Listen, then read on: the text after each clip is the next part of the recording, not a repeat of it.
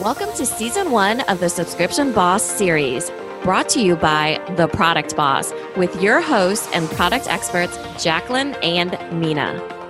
We invite you to explore the subscription box business model with us to add reoccurring revenue to your bottom line, plus increase your visibility. Interested? Keep listening. Let's build together. Hey, everyone, and welcome to another episode of the Subscription Boss podcast brought to you by Cratejoy.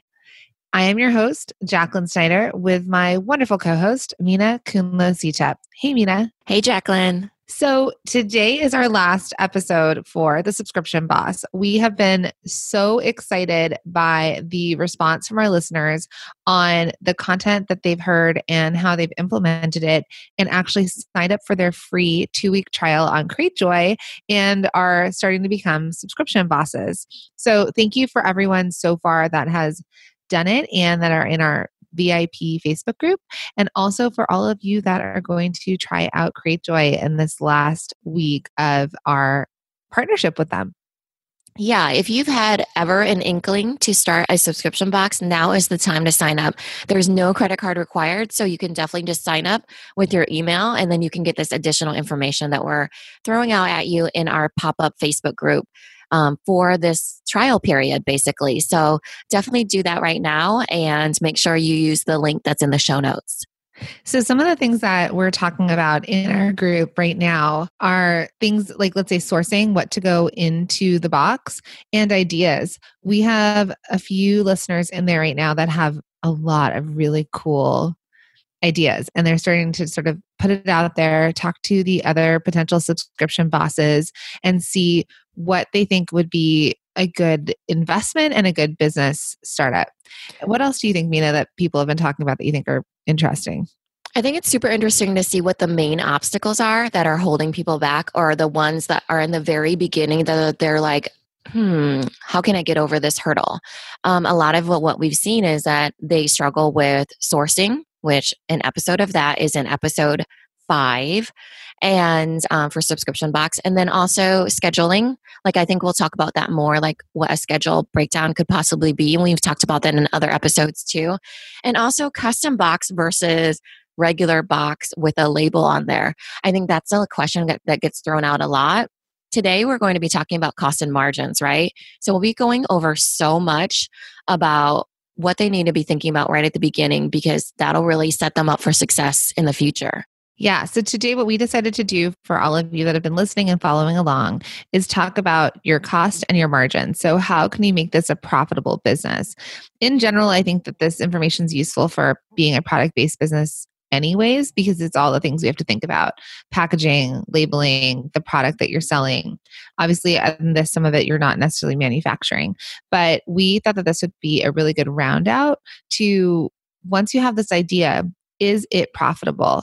Because why would you start a business that will, you know, will take so much from you and not be profitable or not make you money? And so we've created this amazing spreadsheet that we are going to share with our private Facebook group. Uh, for subscription boss. So remember in the show notes, if you want to get in there, you have to sign up for the free two week trial and send us a screen grab to the product boss at gmail.com and we will invite you in there and you will be able to use this amazing margin spreadsheet. Yeah, so this is really for the biz nerds of that love numbers. This is the two of us. We love numbers essentially because we need to break them all down. Um, we're not the best at math, but definitely the Excel spreadsheet does its magic. It's just going through like when you're in that seed and brainstorming and development stage, you really need to break down line items of what the cost will be for you to see if it will be profitable. Just like what Jacqueline said, you know, is this worth your effort and is it going to be something that's sustainable for you? There's no need to get into a scenario. You could definitely tweak certain things where you're able to just format it differently. Maybe it's less products, maybe it's a different style of box or theme, you know, so you can definitely set yourself up so then you are getting the best profit so you can last for a very, very long time. Yeah, so I had a, a one-on-one call with a subscription boss yesterday and she does clothing. And so when we were trying to figure out what goes into her box, she right now sells online and, and loves pants, let's say, you know, and, and sells a lot of pants. So we were talking about denim versus leggings to go into this box of this outfit box. Well, the thing you have to think about is denim or pants, they're expensive. They're costly items. So if you're going to sell, send someone pants, you might not be sending them a full outfit. It might be pants and a necklace. Um, and so for her to understand, because her box is going to be more expensive, but it still has to be value and like value added and something somebody's willing to pay for monthly long term. So yeah. this will help break it down. Yeah, for sure. We're just basically going to throw through this Excel spreadsheet and chat back and forth. We haven't chatted, you know, in depth about this on the podcast yet. Um, so line item by line item, we're going to take you through it. Okay. So the first thing that we want to talk about is packing materials. Yeah. So in the brainstorming stage, some people might just graze over this thinking that this is going to not add up to a lot. What we're talking about is the crinkle cut paper. Maybe it's the bubble wrap. Some people use bubble wrap. Some people use um, packing peanuts. So that adds up per box. So when we're going through this list, we're talking about per box what your cost is going to be. So I put down 60 cents for that. I think that's pretty manageable.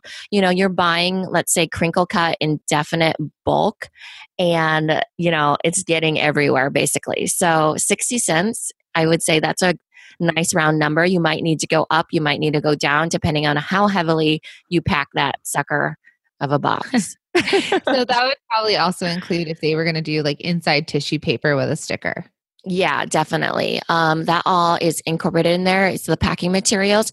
I actually subscribe to GlobeIn, which they use bubble wrap. I like it. It's just tape and bubble wrap, and but the stuff that they have is usually like ceramics. It's like housewares made by like third world country women. So a lot of it is very breakable. Versus when I used to, I used to Stitch Fix. and This is some years ago, so it may have changed everyone. So, um, but I remember the unwrapping was basically the um it was like i think a blue tissue paper with a sticker on top of it and then inside everything was poly bagged but that was already let's say if you're a manufacturer you're selling clothing that's already going to come in the poly bag so that wasn't necessarily a cost to the box but it was the paper and the and the sticker inside yeah, for instance, like Sparkle Hustle Grow, she packs herself uh, her boxes in um, crinkle cut, and it's white, and she has gold speck ones, so real gold foil ones. I bet you that those gold foil ones cost her a little bit more, but she's doing it to round out her brand first and foremost in that packing. So, and side note, if you do do crinkle cut paper because i used to do it for my for cuffs couture they are when i bought them like in bulk they're big boxes that we would like cut a little slit into and reach our hand in to get it because it does it goes everywhere and it's bigger than you expect it to be yeah it is very messy but it's fun when you're opening it it feels like a great gift so that's why a lot of people use it. Okay. So 60 cents for packing materials. Let's say that's 60 cents. So the next one is box, the custom box. So there's two ways to go here. It could be the custom box or it could just be a plain like craft or white box that has a label on it. Um, what, what do you feel? Do you think it should be a custom box or do you think that they should start out as a label? I think with subscription boxes, the, the expectation is that it is custom, I think, because that sort of makes you feel a little bit more legit and more professional, right? If they're going to commit to you for a few months, then I would say that it should be something like that. Otherwise, it does feel like a little bit, I don't know, at home. but if that's all you can do, then that's all you can do. But that's just my opinion. Yeah, you might want to test it out, or you might say, you know, this is what we want to do and try to incorporate them into the process, like the behind the scenes thing. I think that custom boxes are worth it. Uh, when I, I actually called a bunch of box manufacturers and got quotes for a six by nine or nine by six by three, full color on the outside, blank on the inside. And the cost was, it ranged from a dollar sixty five to I think the highest was $4.60. Incredible, right? So that or dollar fifty six was the, was the least. So a dollar 56 for a full custom box. This is a 9 by 6 by 3, so that might change if you have a bigger box. But the same exact box from a different manufacturer was $4.60. How incredible is that difference, right? So, Were there minimum changes? Like, was it? No, I no, quoted a thousand minimum, nine by six by three, four color on the outside, zero on the inside. So zero color on the inside. Same exact quote, all different people. And, and then I, I um, did the shipping always to Iowa.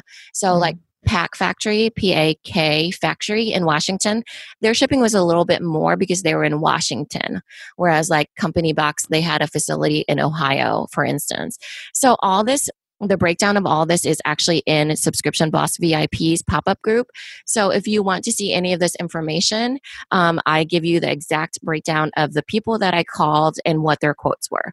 But basically, $1.56 was the least amount that it came in at. So $1.56, you guys, for a full custom box. Now, let's compare that to a labeled box. The label's probably, let's say 10 cents. The box is probably, what do you think, like 80 cents to a dollar maybe? Yeah. So we're talking like 50 cents difference here, 50 to 60 cents difference. The value in people's minds when they see a custom box is much more than 60 cents, you guys. So I would go with a custom box if you can make that quote work and if you can make it happen with that custom quote, you know, custom box right from the beginning. And I save the boxes. Like sometimes I will keep the box to put other things in because it's so cute or so pretty. Um, and so you have to think about that too, you know, whether it's just like we're used to like the Amazon packages where like they come with the tape and you're tossing them out versus these boxes that maybe you could just kind of repurpose or put on your bookshelf, you know, just things that feel special. Yeah, I actually repurpose them too. Um, you can actually just put, you can keep those boxes and then send them out via UPS. Um, I didn't know that until I asked the UPS guy and was like, can I use this box to send out? And he's like, yeah, we even have people that send out in pizza boxes. Isn't that so uh-huh. funny? I know. um, that's amazing. But yeah, that's a great idea too. Cause like if you're ever sending a gift in the mail or anything, like you just something's more special, you can definitely send that box out with something else in it. And some of them are really great hard boxes. So they're good for things that you couldn't get out of a regular box. Yeah, that's what I like about them. They're meant for mailing. So you can definitely, like, I send them to, sometimes I have to send like props to photographers or whatever. So I use those boxes because they're heavy duty. Um, and then in the meantime, my kids can play with them, you know? So remember, with a custom box, you're adding value to your customers' lives. you definitely are. Okay, so in the next line items that we're going to be talking about is the products that are in your box. So, you know, this could be one, well, it probably should be more than one. Let's say three to five items. So, really quick, I'm going to jump in and say that we are pricing this box at $40. So, just so you know that if we're going to walk, if and that's with $5 shipping. So, it's actually a $35 box with a $5 shipping. So, to walk you back, thinking about that in a 40, like if your product can get, can be within this price point because the numbers we're going to share with you on these products that go in are definitely lower price points and it wouldn't work if you were doing um, a clothing box or even like sometimes even like a wine or like some sort of more expensive subscription box. And that would be lesser items for sure. Right. Um, so looking at these prices, we're just going to throw out some numbers to you um, based on these, and then I'll give you the total cost so you can kind of see what we're thinking. So, you know, one that's $5, one that's $2, one that's $4, one that's $3, and one that's 50 cents. I just threw that 50 cents in there for fun. So that's five products. Yeah, five products. The total cost of those products is Actually, that's not the total cost. Um, the total cost of everything will be $27.10. But should we move on to the next one so you get an idea of what our other costs are? Because that's not the total cost. So what's totally. That? But I think what we should do is share the product cost. So if so just thinking about again that this is a $35 box if someone's online and they're looking and they're like, oh, $35 a month, it's 5, 9, 10, 11, 1450. 1450. while Jacqueline was comment. talking, while Jacqueline was talking, I was doing the math. So it's not like I'm that much of a whiz compared to her guys. For 1450 in product in the box. So thinking when you're thinking about what you're going to make or what you're you're going to sell, you have to think about that. Like, can the things I source be under $15? Or, you know, am I giving them three things that are under $15? And that would be an obviously with these other costs and if you can save money in certain places that would be again selling this box for $35 yeah. And remember in our sourcing episode, we talk about how you're supposed to be sourcing for three to four months. So make sure that you're breaking this down per month. I would, you know, if you get into our Facebook group, just copy and paste this spreadsheet and then have each month broken down with each product. So, mm-hmm. okay, next big cost. I know that this is what makes people cringe the most is shipping costs. And I put down $7.50. So there's two options here. One is cubic shipping, which is where most subscription boxes go this way because it's based on tiers and it's usually around seven to eight dollars and the weight does not matter. So that's the key thing.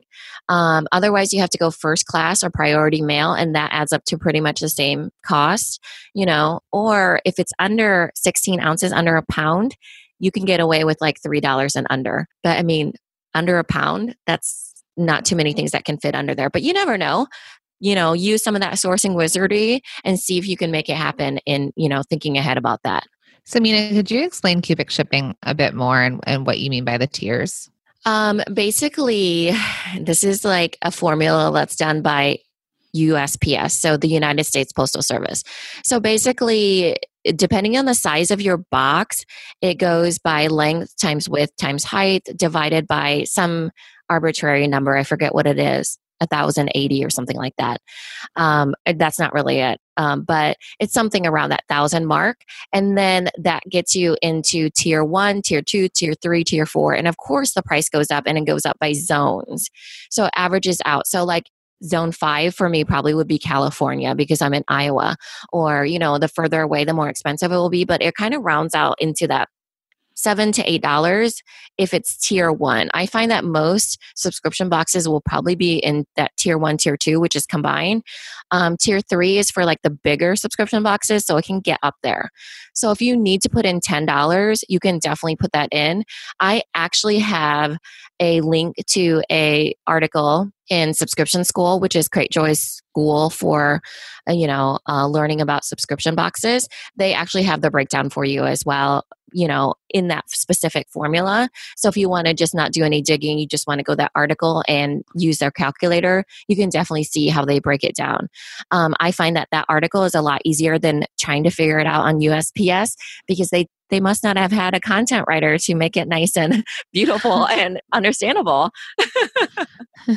it's still you know it's still government but um so so, in terms of shipping, also, how, what do you suggest for international? Do you think that they should initially have boxes available internationally or just keep it to the country that they're shipping in, or like if they're in Europe and the EU? Um, that's a really tough one. I think that they need to dig into the cost a lot more. I would honestly just do only US and maybe like the UK because I there's Cratejoy told us that there was an audience there.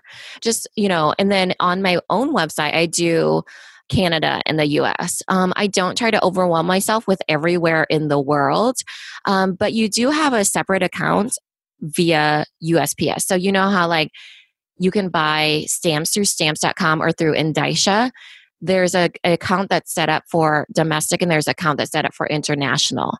So you're basically feeding the money into one of those accounts. So it does over encompass whichever you're selling it to. And then you have to actually get I use a software to do this. So I use, let's say, ShippingEasy for all my stuff. But a lot of subscription boxes, because there is no fee, which is why it's not in here, is that they use Pirate Ship. So Pirate Ship, it's basically a shipping um, software, and they give them commercial rates. So but remember, those commercial rates are still at that seven to eight dollars for cubic shipping, or they're at that two dollars to sixty two dollars and sixty cents to three dollars for that first class shipping. So these are commercial rates that you don't get if you walked into, you know, USPS and you get to pre-print those labels and then just drop them off at the post office. And remember, if you if you listened to our episode yesterday with Lauren Copal, she talks about how she did a sale through Zulily and saw the locations that were buying her product because they had much like a much greater outreach than her own website. And she was able to then target that sale on her site. So when you're starting to think about shipping, if you have any sort of data you can pull from from your website or any sort of flash sale sites, wherever you can pull, you know, analytics, then you can also decide whether you're going to open up to international shipping there. So if you do have a fan, you know, customers in Australia and in the UK or wherever that is, like you can then say, okay, I'm also going to make it available to them.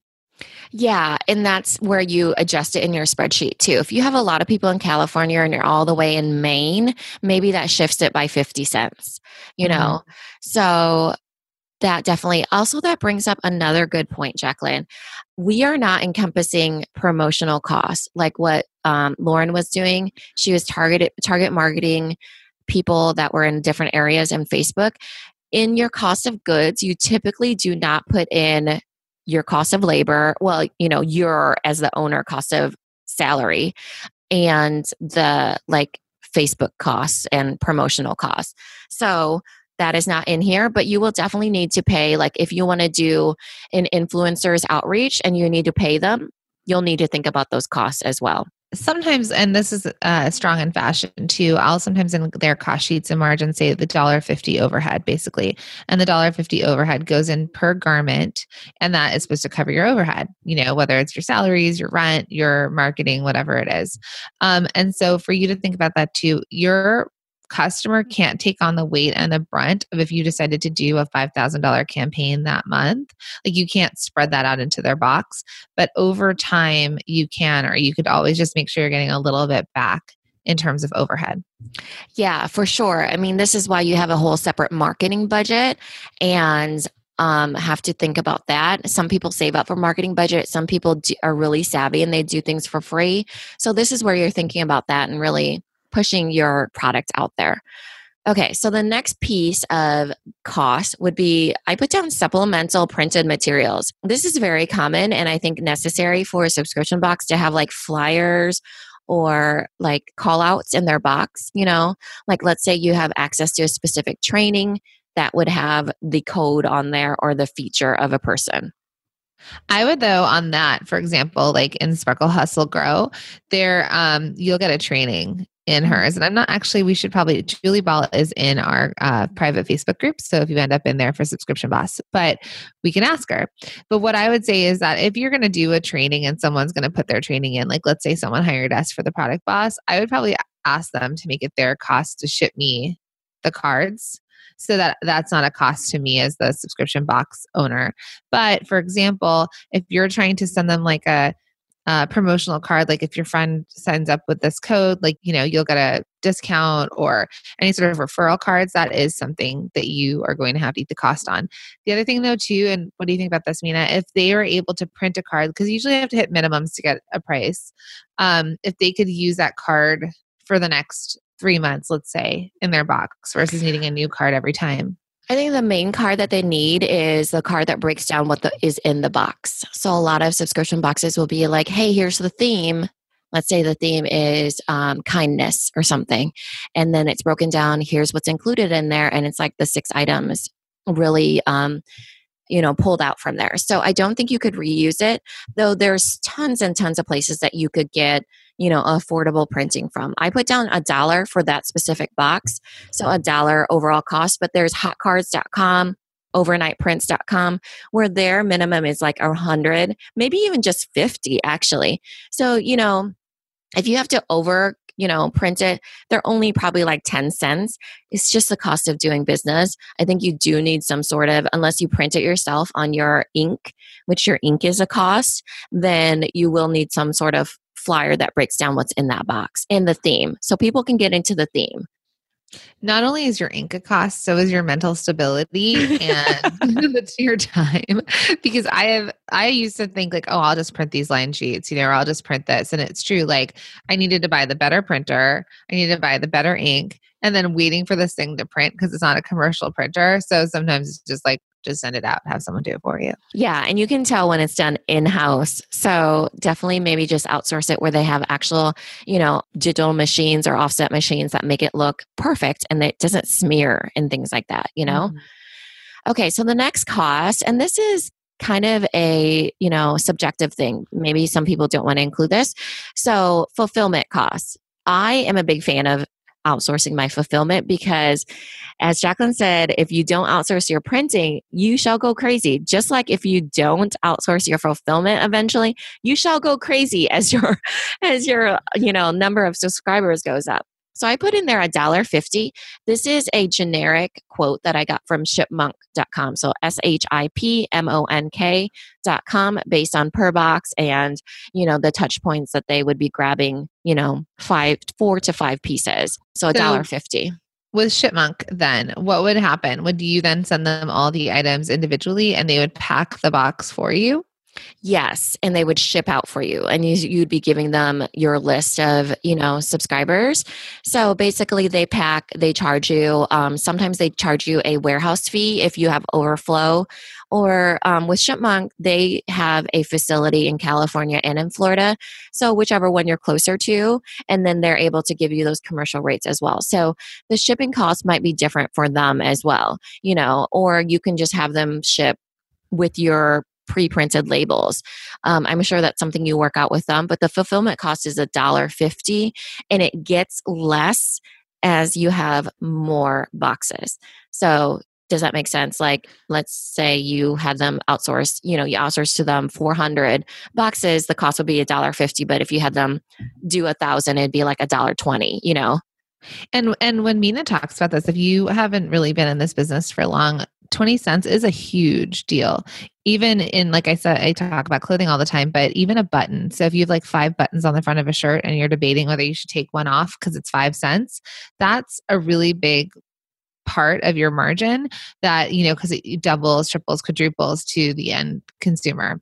So 20 cents is a you know it's it's a lot either way and it's and but also like we said the time. So managing your business versus having boxes. You have to think about storage like boxes all over your house. Where are you going to store all the items that you get? Because we do recommend that you source for the next four months like ahead of time plus the boxes. So i think one of our clients was talking about she ordered the boxes, but then when they're flat, they're fine. But when she has to open them all up, like she has no idea where to put put it all. So just thinking about all that and it might the value might be to outsource this. Yeah, and don't think of it as you're totally hands off and it's fun and it's passive income coming in. This is your team. You need to be communicating with them. You need to, you know, make sure that they're on track. You need to fully, you know, manage that team to make sure that your shipments are going out correctly. It's not like, here you go, see you later, good luck, you mm-hmm. know? So I think it's one of those things where even though you're outsourcing your fulfillment, you definitely need to have your finger on the pulse. It's your product, it's your shipment, and you need to be a part of that team. Let me tell you a reason I like fulfillment. Um, when I launched Cuffs Couture, it launched around Black Friday, like Thanksgiving, and then some. I had press and it hit so big right before Christmas, and everybody wanted it for Christmas. Guess what? I had a trip planned, and I was my per- I was the person. You know, I had a I had an assistant, but she took Christmas off, and who was going to do all the shipping for me? You know, and also weekends or evenings when you're getting these orders. Um, so this is something usable for a subscription model where you have your planned shipping time, and it has to happen, and that your life can continue and not shut down for four days or a week or whatever it is. Or if you're even just a product based line and you or company and you need to ship out to your customers anytime during holidays, you know, so you're not chained down. I also want you to consider if you were to hire an assistant, let's just say on average you got them for $15 an hour.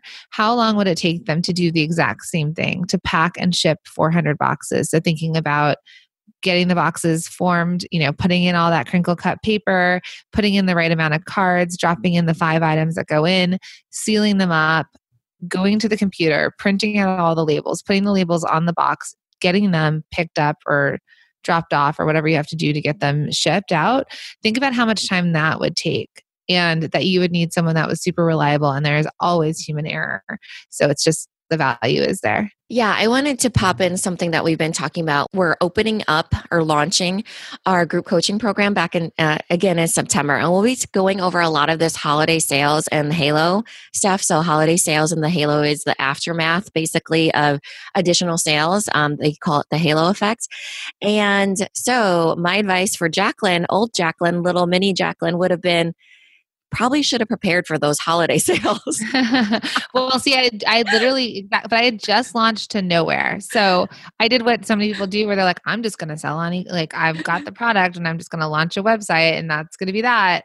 And there were it was like crickets no sales so i figured it was going to be crickets and then all of a sudden there was a huge thing of press like we were in us weekly so I, it's but you're right though like you have no idea when things are going to happen yeah, and you want to be prepared. It's a lot easier to um, tackle problems when you have people around you. So the group coaching will be really nice for that, where they'll be like, "Hey, you know what you should do, and you know you could do this, and blah blah blah." A lot of times, it's tweaking um, factory life is what I call it, where you're just doing better processes. Um, it's just like what Jacqueline was talking about. If you hire an assistant, should she pack per box, per box, per box? No, she should not. She should poof up all the boxes first, then add all the materials, then add the packing stuff. And so it's a real factory assembly line instead of per one, per one, per one. This a one person one, a one yes. person assembly line. Yes, you should do the same like, like, like activity repeatedly in one station and then move on to the next you know task activity. Because that's the way factories work and that's the way they work the most efficiently. But when you're starting out you're fulfilling yourself you're thinking let me do one full package and move on to the next one. That is not the case you know everybody. So just a little tip there and um it's like when you pack goodie bags for your kid's birthday party. I do the whole assembly line. Okay lollipop lollipop lollipop lollipop. Sticky hands sticky hands sticky hands sticky hands sticky hand. I love it. okay. So that brings us to all of our costs, you guys. So all of our costs would be $27.10 with what we broke it down, exactly what we told you. So then that leaves us with our selling price. The selling price of your box is what you set. And Jacqueline had mentioned that we put it at $35 plus $5 shipping. So it ends up being $40. Now, I want to remind you that some people love free shipping. So you may want to say $40 plus free shipping.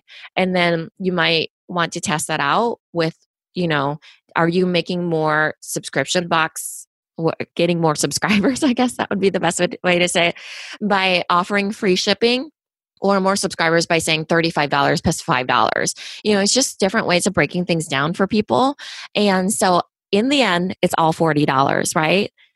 But to jump in on that, so you might be saying, but wait, you said the shipping cost was $7.50. So what happens here is that you have to find a shipping price that you think that your customer is not going to balk at or be like, oh no, I'm not paying that, right? Especially like with the Prime mind, like Amazon Prime, everything's free and everything's fast. So what we did here when we said $35 plus $5 added shipping, if you decided that you were going to sell it like that, you're going to eat $2.50 of that cost. So you're going to you're going to share that shipping price with your customer. Yeah, and you should be happy about that. Uh, people be happy now. Yeah. people if they saw $7.50 shipping cost, they would be like, oh hell no. It's true. What else could you buy for that? Yeah because people are thinking they're still in that mindset where it should not be that much. I think five dollars is a good gauge of the most that they'll pay and free shipping is even better if you can build in the cost into the selling price of your box. And they have no idea it's going towards shipping and you have to eat some of your costs you know? It's just it's the just, cost of doing business still yeah. yeah. So, but thinking about that, that you'll split it with them, or that you know you're going to have them take the bulk of it, and maybe then you're only paying two fifty, or if it was a ten dollars shipping, and you know you made it instead of being a forty dollar box, you made it a forty five dollar box. So to reverse a bit, because when we get into numbers, it gets a little confusing. We're telling you that the cost of goods is twenty seven dollars and ten cents, which included the packing materials, that custom box, five products that are going in a shipping cost, the supplemental printed materials, and that fulfillment cost. Let's say if you were working with ShipMonk. Okay, and so that's $27.10. Then Minna, how did you then set the price at 35? Where did you figure out that you were going to up the cost? I set it at 35 because I like that number. Seriously arbitrary, guys. It's totally up to you what you set your price at as long as your margins are good. I basically tweak that price until my margin was in that 35 to 45% minimum, which is what Cratejoy recommended. And remember, your margin percentage can fluctuate month to month. So I set it at 35, knowing that this is probably going to be the average of my cost every single month per box, right? I'm not going to go over $27.10, hopefully. Or maybe I do a little bit, you know? So here's where you play. This is where you start to play with the numbers. You say, okay, what am I, what do we think someone's willing to pay for a box like this? Minna saw somebody post in some Facebook group, like, hey, I'm going to, what'd you say? They're going to price it at $15 for their box. she said, got my listing up, priced at $15. Now what can I put in there? And I was like, uh, don't you have that figured out? No, I did not comment that, but I thought, wow, she has not set herself up for success in breaking down price, you know, cost by cost, what her products will already be before she set the price of her box which yeah. is not good. No, because you can't just you have to work backwards and see if it's even feasible. So if you what do you think your customer is going to be willing to spend? And if I would say looking at competition, seeing what other boxes are priced at. Um, again, like talking about that clothing box, where we run into issues is that people right now are doing these subscription boxes for clothing, like uh, Stitch Fix, and they're paying their monthly fee, but then they're buying the product, right? Like they're getting to buy like the items that come in it and pay for it. This particular person doesn't want to deal with returns. Like part of it is that she just wants to send stuff out and have people accept it.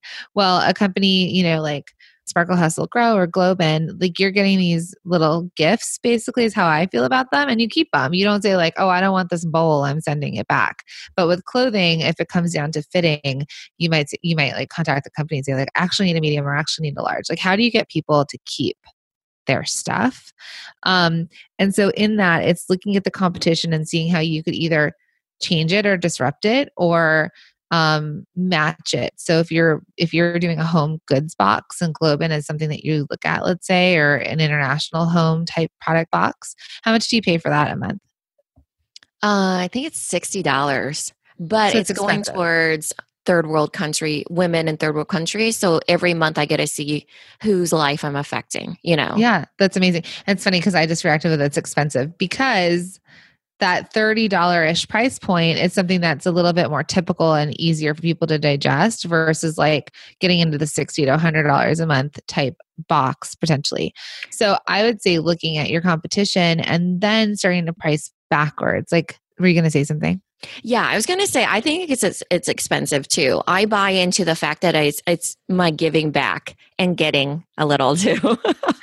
right? I'm buying those handmade items from these women and I'm helping I'm affecting their lives, but they're, you know, I'm able to give back in a sense too through this subscription box. So it is expensive but you're buying a give back aspect that is one of the things that we talk about is on a value add, you're adding value in, like we talked about, access to training or a give back aspect or maybe it's exclusive products and you're able to bring up the value in people's minds.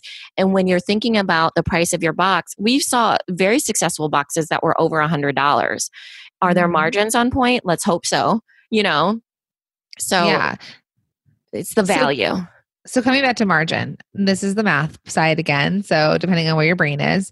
Um, so if your cost of goods again is $27.10, that's sort of like you're going to say to yourself, I'm going to always get product that's under $15 because I want my price point to be around this $35, $40 box. That includes you know, shipping, fulfillment, the box materials, all of that. How do you figure out your margin? And this is where you start to play. So, to figure out your margin again, Cratejoy recommends that it's between 35 to 45% minimum that your margin is. If your margin 70%, good on you. You've got a genius idea. So, how do you get there? You take the price, so the price of the box minus the cost. So, let's say, did you do this off of $40 or 35? 40. 40. So you take the $40 minus $27.10 and that e- what that equals, which you can pull out our calculator. so it's like around $13, $12.90. Okay, you did it. Oh yeah, it's right there. Um, twelve dollars and ninety cents. And what you do is then you take that the price minus cost, and then you divide it by the price, and that's going to give you your margin. So the the price $40 minus $27.10 equals $12.90. And then you're dividing it again by the price, which is $40, and it equaled 36.86% margin. So you're over 35%, which is good. Yeah. So 36.86, it's hitting right in the the goal area of 35 to 45%. So in dollars, your margin in this specific scenario is $12.90 pretty darn good. You're making $12.90 per box, you know. and 36.86%. Let's just round up 37%. Pretty good. So, again, that might fluctuate and it will definitely fluctuate with the products that you have in there. You know, so let's look at this scenario in a bath box scenario because everything we've done on this series has been about bath box or bath bombs. So let's say instead you have your packing materials, you have your custom box, so 60 cents, $2, and you have your bath bombs. Let's say they're a dollar fifty a piece. So, and then you have three of them. A dollar fifty times three is $4.50. Shipping costs $7 you're tweaking this whole scenario and then you're offering that box for $15. If you can get that scenario down to, let's say, 35% to 45%, I would almost prefer to go to that scenario where you're having a consistent product in your box, you know, and it's really what up to you what you want to do. So in that scenario, you have lesser cost products and a lesser cost box. Or you could do the flip side of that. Really high value, really expensive products and a more expensive box. So I'm just trying to get you to think of just make sure your margins are on point, you know, and then that way you can really still be successful in all of this. So the margin of you know the twelve dollars and ninety cents of the original pricing that we were talking about, if you were to make that and you had a subscriber count of four hundred people, your net profit margin per month would be about fifty one hundred dollars. So that's telling you that with all this and getting to four hundred subscribers and your cost per box being twenty seven dollars and ten cents. So reminder, you need to have that as cash flow too, right? Because you guys have to have been, have been able to purchase all of that. But what you'll end up making is at least five thousand dollars a month from your subscribers and just on just on that 400 and not including growth oh and not including better margins on different boxes per month yeah, I think five grand is nothing to sneeze at, you know, like that that's really good. When you think about 400 subscribers, that seems pr- like a pretty manageable goal. And having that 400 subscribers convert to, you know, a little over five grand a month side hustle money or, you know, real full time hustle money, that's pretty good. So I want to change the subscriber count to 100 subscribers because that's the goal we always tell everybody to shoot for. So since we can't do the quick math here, so of the 100 subscribers, let's say you get to 100 subscribers from the get go or three months in, that's $1,290 based on the specific scenario that you're making per month. You know, that's month over month. So pretty darn good. Yeah. And if this is your side hustle, you know, that's great. And then you can think about it. But really, ultimately, in the success of any of these businesses, subscription boxes or product based businesses, you need to get your margin down, down, down, down, down. So just because you want to put it in the box, just because you think it'd be awesome in the box, doesn't mean it needs to go into the box. You need to make money because in the end of this all, there has to be a reason why you're doing this and that you're bringing home money and that it feels worth it for the time that you that you're investing and putting into it. So just keep that in mind. Like if it doesn't need jeans, think of an alternative. And that's what I told the client. I was like, maybe you can set, you could tell them how to pair it with jeans in their closet. Everybody has a skinny jeans. So if you're telling them this outfit goes with skinny jeans, pair it and add them, add value to like refreshing their wardrobe. Or, for example, she has her own website. So it was like, or direct them to being able to buy these three skinny jeans outside of the box from you directly. Yeah, a really, really good point. You know, as we're bringing up the number of products, we said four to six, but my second scenario with a bath bomb box was only three products. So, like, do you want to format your box as in a you know a lot of products or maybe it's just one or two products you can make it the way that you want to make it so really you know adapt to this spreadsheet to what your specific goals are I've actually gotten a box before that was big and beautiful and like really cool that had two things in it. Two breakable things, but two things. I think it was two or maybe three. It was like a pen. Was it the candle, one? Yeah. and a notebook. That's it. It was like a pen, a candle, and a notebook.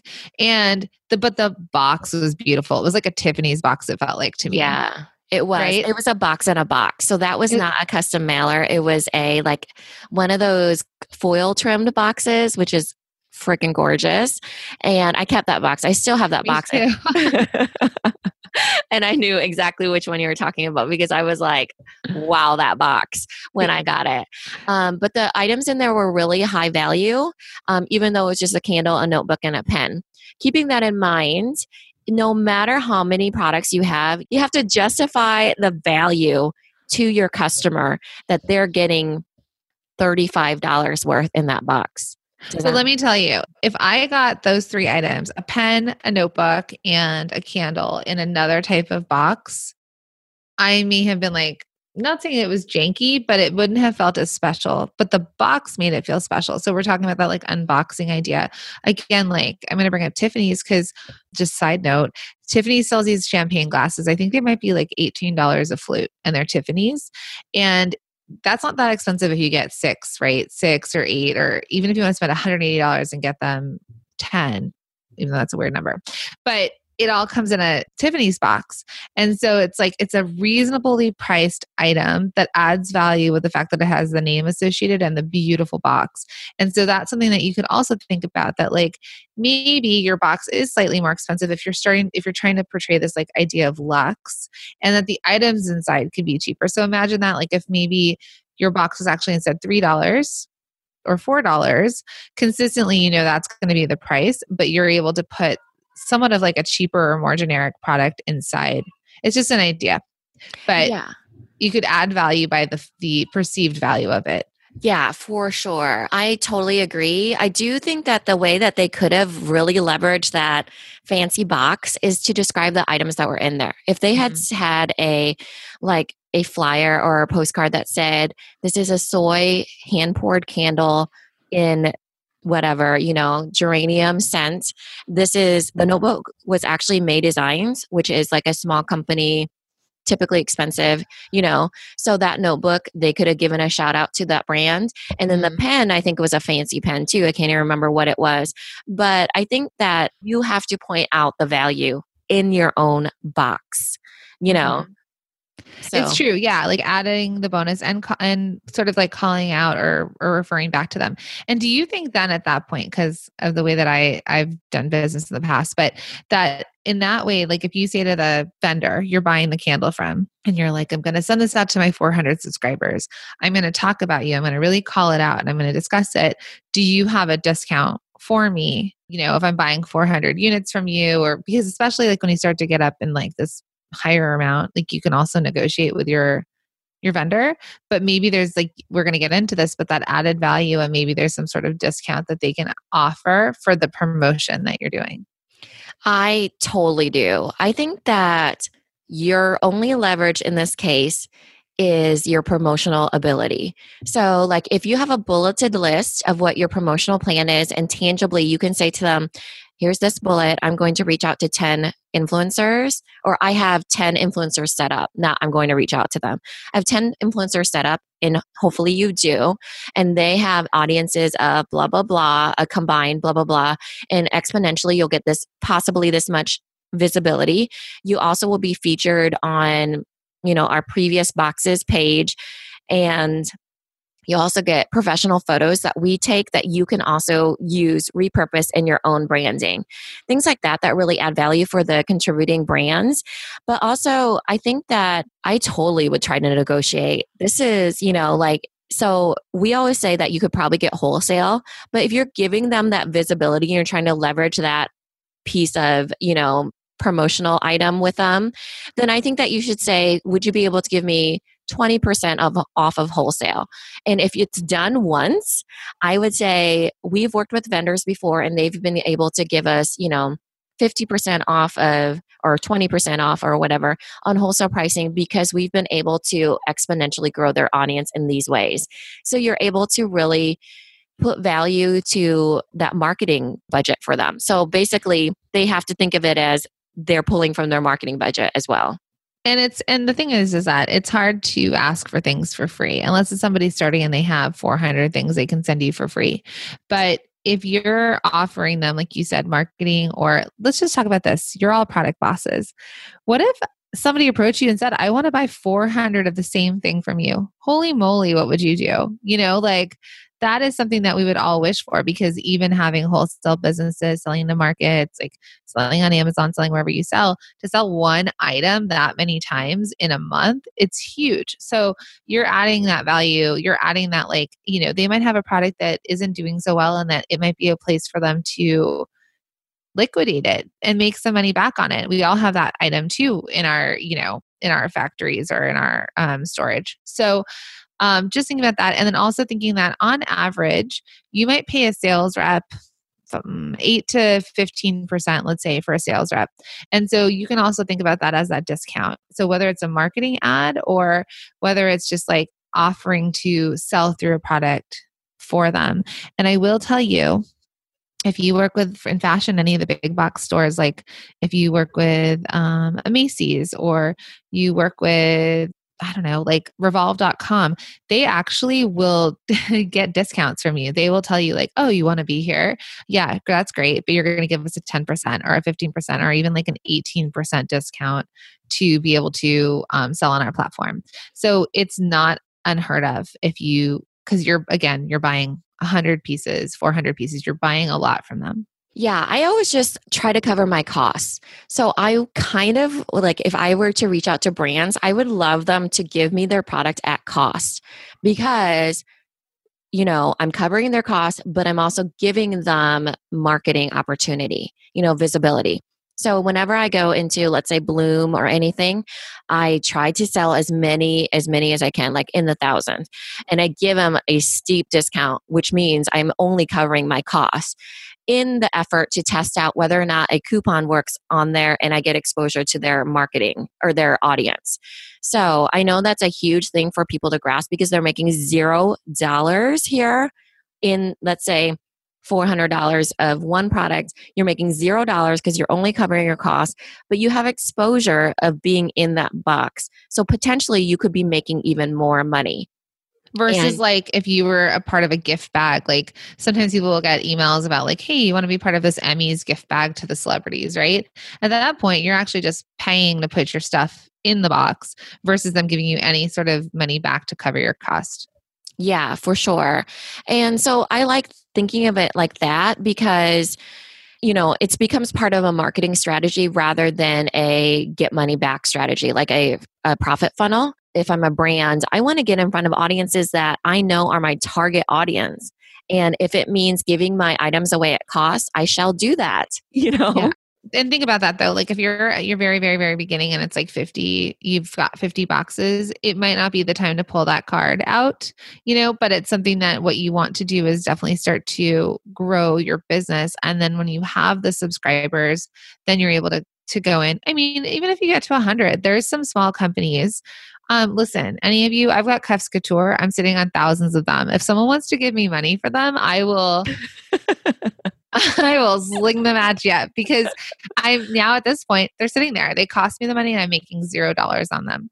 So, talking about all this, we wanted to just add some couple things for you guys. So, there's possible value add-ons and so we're going to talk about possible value add-ons for people who are contributing to your box since that's what we're talking about in terms of you know you asking maybe for a discount but them getting marketing exposure so some other things that you could add on for them are professional photos so if you're already going to take photos of your box you could say hey we're going to take photos of your product in our box and you have the ability to use them or use them in social media also, just the general visibility, which is what we are talking about. The fact that 50, 100, 400, 1,000 more people are going to see the product because it'll be delivered to their doorstep.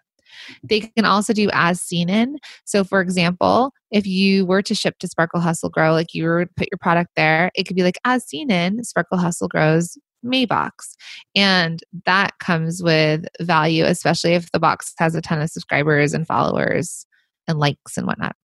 Also, previous boxes, continued exposure.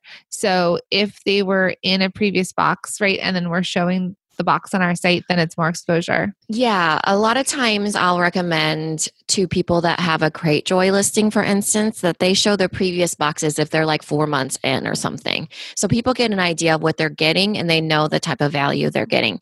So that, you know, let's say my labels was in a box of yours, you know, hit me up to or Cuffs Couture. I, you know, um, my box or my brand is sitting there in the photo on Cratejoy on somebody else's box that says, hey, you know, this is a previous box. And it just gives me that continued exposure that I'm able to pull from. So when you're reaching out to brands, I would bullet all this stuff out and say, here's what we've seen great response in. People like being a part of our previous boxes photos. They like the professional photos.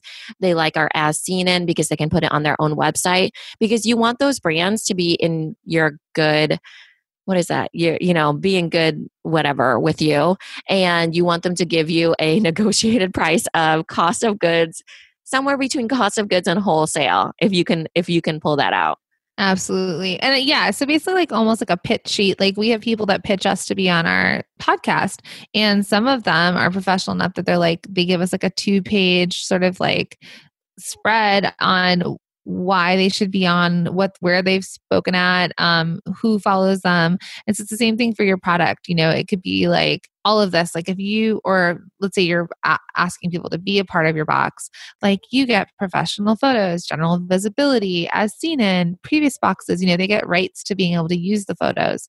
A couple other things are like if you decide to do any promotions for your own business so for example you're going to work with influencers and have them do unboxings or giveaways you could definitely say like oh and you have the potential to be a part of this you know we're going to do this influencer unboxing campaign and your box would be a part of it and they have x amount of followers. There's also giveaways. So you can do giveaways for theirs. Like you can add that they can add that in like you know a chance to win $50 to your website or you know an item giveaway and then inside content. So what would the inside content be? Well i think that a lot of people love that you know so when you're asking brands to be in your box you could basically build a community out of that. So let's say that inside content is getting to see, you know, inside marketing strategies of how to be in a subscription box or whatever. Some people have built Facebook groups, private Facebook groups, where they're actually pulling in those brands and facilitating you know like a mastermind setting let's say or facilitating everybody helping each other. So you get that inside content just by, by, being a contributing brand and knowing that you have that relationship with those people. This is what Zulily should do. They should pull in all the brands that they work with so they can interact with each other and collaborate. Mm-hmm. That's like Minna had recommended a podcast to me, and I was listening to it, and it was the same thing for like trade shows, and it was like how to update the trade show and how you know buyers and sellers and you know everyone could kind of work together because without each other and without our customers the business won't survive sort of thing. So then the other thing to talk about would be the possible value adds for your customer. So once you've sort of figured out how to get those discounts or that product into your box, because the other thing just to mention, some products might not want to be in your box. Like they may not feel like they're aligned with it. So sometimes you're offering these value adds or offering um, saying like this is our customer base or this is where we've been seen in as a subscription box. Because remember that as product based businesses, you also can choose not to sell to stores or to a subscription box.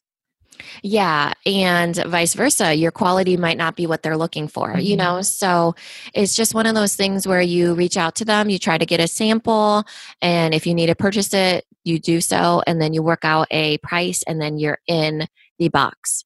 And make sure it's a quality driven decision because then you have to justify the value of your box to your subscriber list. So, when we're talking about the value adds for your subscriber list, we kind of mentioned some of these. So, you could be offering like access to training, perhaps it's access to an expert. We've seen access to authors, which is really, really cool. Um, so, access to people that are in alignment with yours type of box. And then exclusivity to products. This is um, something that I've seen people do for fair trade stuff. So I forget that I think it's called Pura Vida, but they sell three bracelets that are handmade in I want to say Costa Rica or Puerto Rico or something like that. But every 3 months you get this handmade bracelet and you get 3 of them or every every month you get 3 bracelets. And those are exclusive products that are not on their website and they're exclusive handmade bracelets that are only to their bracelet club or whatever it's called and they do really well at that club, you know. So it's an exclusivity to those products.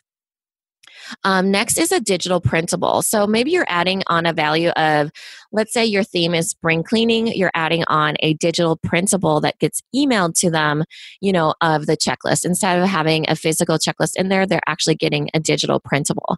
So if, let's say we had the product boss, you know, box, perhaps we're emailing you a secret audio of a secret podcast that we're doing and that gets sent out via email rather than you know digitally rather than in a physical box. So that would be something really cool and exclusive as well. But it's in a digital format where you're just emailing it to them and it feeds into that brand or not that brand that theme of that month. Also giving back aspect. This is exactly what i was talking about and why i subscribe to GlobeIn. I'm giving back to third world countries also, the last one that we wanted to mention is celeb version of something. So, Jacqueline and I were kind of chatting about this. What were you saying about Jessica Alba? like a celebrity version of something. So, it could be a couple things. It could be like if you were sourcing from, um, for example, if Jessica Alba was walking around with a blue water bottle and you're sort of saying, like, this is, you know, a similar blue water bottle that Jessica Alba has. Um, and then you were saying, or it could be collaboration. So, if you're big enough, you can collaborate with a celebrity. Yeah. Have you guys ever seen those L'Oreal uh, lipsticks? I think they're L'Oreal, but they come in matte red. And there's so many different shades of red that they've picked celebrities that created those reds. So one is like Blake Lively, one is like Sofia Vergara or whatever her name is. I I'm I think it's her. I can't remember.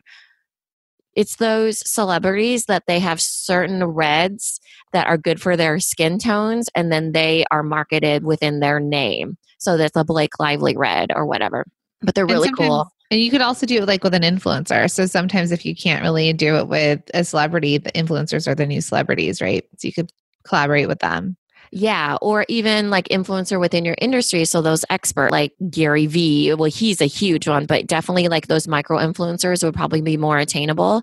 Or there's a lot of people in the fitness industry or any of those where it's like the celeb quote unquote version of something. So that is our episode on margins. And that is where we're going to leave you all with the big idea. So, creating that big idea for a subscription box business and how to get inspired and how to build it, and then how to make money from it. And that, again, is the goal, all you product bosses.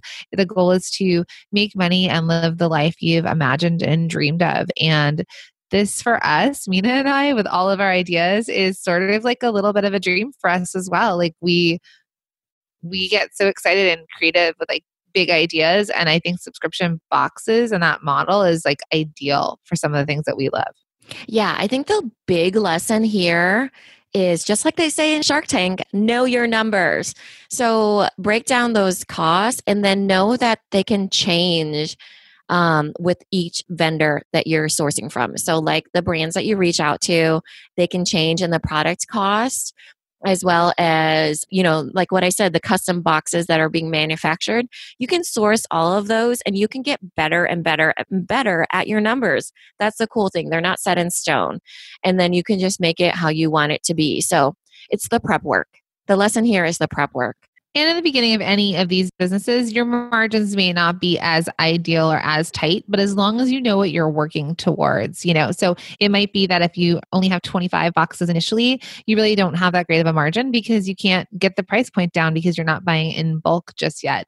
But then knowing that if your goal is, I always tell clients to ask, okay, what's the next tier that'll get the price drop? Like 50 pieces to 100 pieces to 500 pieces. And then you know that if you hit, let's say, 500 pieces, you can hit your target and that's your goal, right? That being said, like, an idea is just an idea.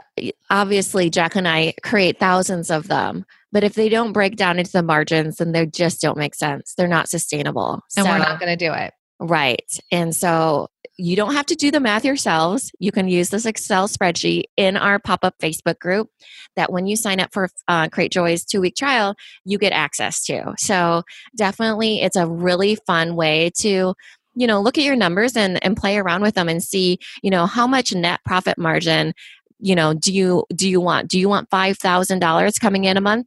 This is how many subscribers you need to get at this price point. So remember two week free trial from cratejoy no credit card required no commitment and that link is in the show notes below. So make sure to scroll down and click on it. If you sign up take a screen grab that you've signed up, email that to the product boss at gmail.com, and we will invite you into our private Facebook group. This is through the month of May of 2018. So if you're listening in the future, still head over to Cratejoy. But this VIP group will be through the month of June to support all of you in this. So June 2018. And we just really want to thank Cratejoy for this collaboration and this partnership and this opportunity to really for us to dig deep into a platform that we love and to be able to share this with our listeners. So, thank you, Cratejoy, for working with the Product Boss. And we just want to thank you all for being here. And again, thank you to Cratejoy for this incredible partnership. Yeah, thank you, Cratejoy. Just a quick reminder, guys make sure you sign up for a Cratejoy's two week free trial during the special Subscription Boss series. It goes until May 25th, and this way you can tap into Jacqueline and my knowledge to help you during this time of adding a subscription box revenue stream to your business.